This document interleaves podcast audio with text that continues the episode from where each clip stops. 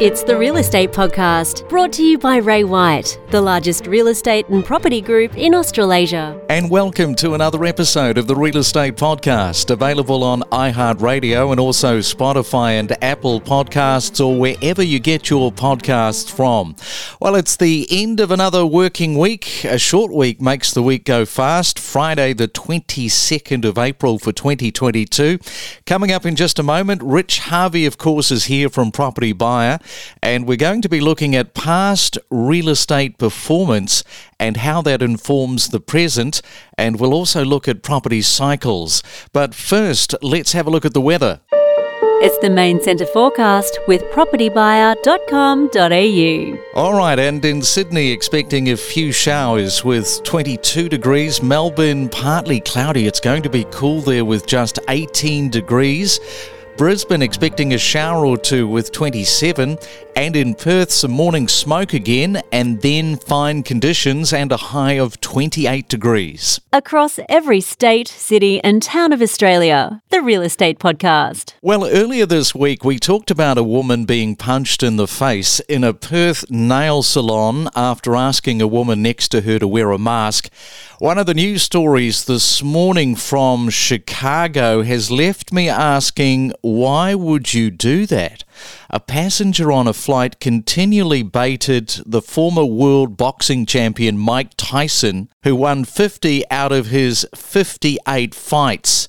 So the man continued to annoy Tyson with verbally continuing to have a crack at him until, in the end, unlike the Will Smith slap, Tyson punched the man. I mean, this is a former world boxing champion who infamously bit part of Evander Holyfield's ear off in that world heavyweight fight in 1997. If you're a millennial, and you might not have seen that fight. It is one to watch for sure. It's a bruising encounter of Mike Tyson out to win at all cost. But back to the man on the plane. He was seen left with blood on his head, and soon after, Tyson departed the flight. We feature market updates, interviews, and trends. It's your real estate podcast for breakfast. Well, it's often said that the past performance is no guarantee of future performance in financial markets and in politics for that matter as we think about the general election. But how does this statement measure up in the property market after a national property boom and what might it mean for your property strategy in 2022 and beyond? Well, of course, it is a Friday, and to help us unpack all of this, Rich Harvey, CEO and founder of propertybuyer.com.au, is back this morning. And a very good morning to you, Rich. Good morning, Craig. Great to be with you. Welcome back to the Real Estate Podcast. I understand that you had a pretty relaxing Easter. Yeah, it was a great Easter, thanks. Craig, it was really nice. Got out in the sunshine and caught up with some family and friends, got down to the beach, and yeah, just enjoyed having a bit of a holiday at home this time. Absolutely. You cannot beat an Easter long weekend break for relaxation. So, Rich, how does this statement, does past performances leave clues? And more importantly, does this measure up when thinking about the property market in 2022? Craig, that's a great question. And what I'd like to talk about is how we can use that past performance to your advantage. I mean, at its simplest level, we've got decades of figures available to show that as the population grows, as productivity improves, and as incomes rise over time, then we're going to see people's wealth rise in the economy. And over time, because that happens, people tend to pay more for well located residential land. And so we see property prices rise.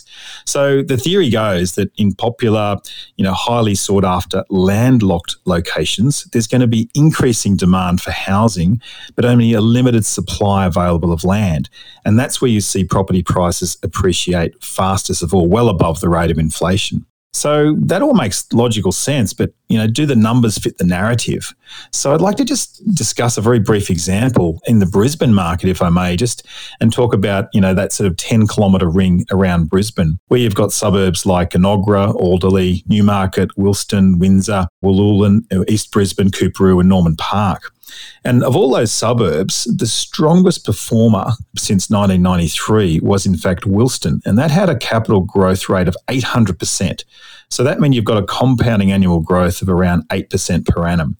Now, that particular suburb is really filled with a lot of medical professionals because it's close to the Royal Brisbane Hospital. It's got some great city views. It's only 3Ks from the CBD. And there's also a train station that links Wilston to Central. It only takes about 11 or 10 minutes to get there. And it's got really a nice village style atmosphere to it. So, look, in summary, it's a great suburb. It's plenty to like about it. And then when you pick the, the lowest capital growth suburb um, of that group of 10, you'll find that the suburb of Albion has increased 600%, which gives a compounding annual growth rate of 7.5% per annum. So, why is it slightly lower? Well, parts of Albion were actually prone to flash flooding, and there was a fair bit of disruption from construction projects in recent years. But the outlook is is likely to improve because it's going to benefit from the, the Sydney Olympics. So what I'm saying is that you've actually got a range of suburbs, um, and you've got to pick very carefully which one's going to perform the best. Yeah, it just comes down to that research is just so critical. And a really interesting equation in all of this is how does a market cycle and when you finally decide to buy influence the end result? The market cycles and your starting point does make a difference. You know, in Australia, property cycles tend to occur at contrasting times depending on which state you're in. So the resource states, which are Western Australia and Northern Territory, and you compare them with the more service driven economies like New South Wales and Victoria, they tend to have different market cycles. But over the long run, all capital cities have been good performers, but the starting point does have an impact. So, for example, if you decided in the 1990s to use to pick Sydney and you invested in Sydney, you would have got fantastic returns. But since 2003, Melbourne and particularly Hobart have been fantastic performers as well. So you've got to look to catch the wave as well. But for most investors, it generally takes at least two full cycles to generate meaningful wealth. In that first cycle, which is about seven to 10 years, you're generally building up that initial equity. And then you can leverage that into the second cycle and develop a more diversified portfolio of properties. But it's really important as an investor to be patient. You know, property investment can be a little bit boring, Craig, at times. It's it's just, you know, you're waiting for something spectacular to happen and it is a bit of a grind and you do have to be patient to to wait for that capital growth to occur. But a couple of key points I'd just like to make here on, on your question is taking action is actually one of the most important decisions of all. And it's time in the market that really does a lot of the heavy lifting. You can try to get your entry just right, but even more important is hanging on for the for the ride. Secondly, markets move in cycles, and, and this impacts all suburbs and, and all locations to some degree. And the annual growth rates, while they appear to be to be more similar than different, over time, these seemingly trivial differences in capital growth can add up to quite a surprising difference due to the effect of compounding. So it is important that you do pick the right suburb up front. Yeah, so looking at that all important performance factor, I'm wondering just how much reliance should investors give to past capital growth rates as an indicator of future performance? Look, it's one indicator, Craig. It's not the only indicator. I mean, I think some people get paralysis of analysis and they look at all the data and try to marry it up and, and do regression analysis and they want it statistically significant to three decimal places. If a suburb does have a consistent history of capital growth, it is a good indicator. It's not the only one. And again, going back to the Brisbane example, since 1993, some of the top performing suburbs in Brisbane have generally been dominated by what we call blue chip suburbs. So places like Bulimba, New Farm, Hawthorne, Hamilton, and Paddington, for example. But one of the shortcomings of, of just relying purely on, on past data is the way in which median prices at the suburb level can be distorted.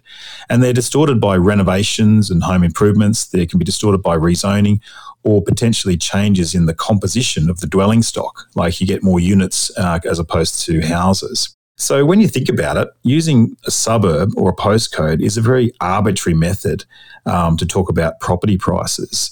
So, there's also an element of postcode snobbery, if you like. And there's no like logical reason why property is located on one street but across the road you've got a, a, boundary line and then that that house across the boundary line in a different suburb should perform differently i mean sometimes it can be even the name of a suburb like in sydney a beachside suburb on the northern beaches called Harbord was changed to freshwater which sounds a lot nicer but more to the point, Freshwater is one of the most searched suburbs on the northern beaches. It's got a beautiful village feel to it, gorgeous beach, great for families, and you're only, you know, 25 minutes or 20 minutes to the CBD.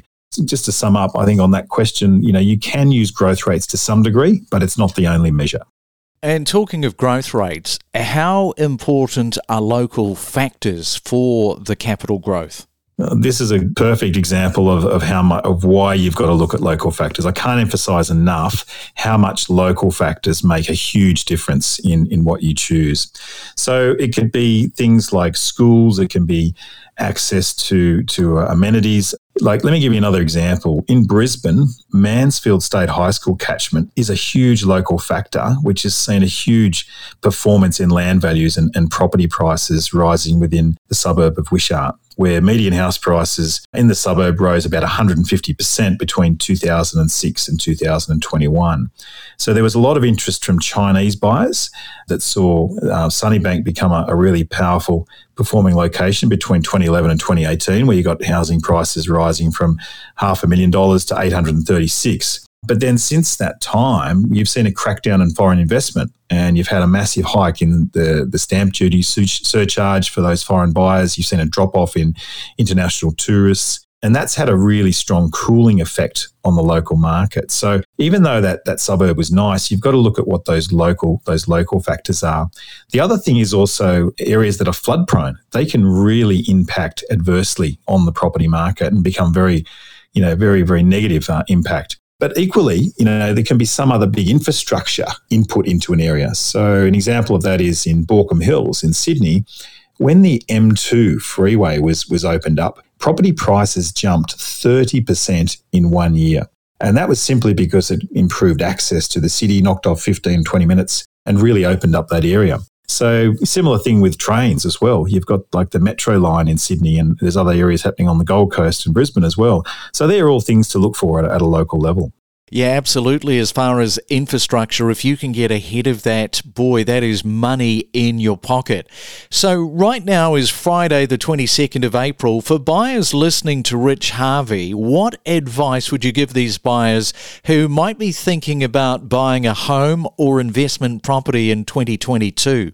Well, as always, first thing to do, Craig, is go and get your finance approved and make sure you've got the money to buy the property and you've got your deposit ready to go. And I think just sit back and get yourself a strategy. Um, don't just jump onto real estate and domain and, and start looking at properties in your price range. Have a think about, you know, how to future proof your needs. And then you've got to start analysing median prices at a suburb level. That's just sort of your, your first starting point. But you've got to understand, as we talked about, those local nuances and that local expertise is really going to be important. One of the most powerful buying demographic trends is families.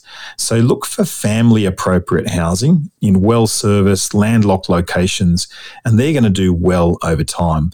Areas where you perhaps you'd like to live yourself or where you can see a renter staying there very, very long term. And those suburbs are going to have really attractive local amenities, close to shops, close to education hubs, good transport connections, and good recreation facilities.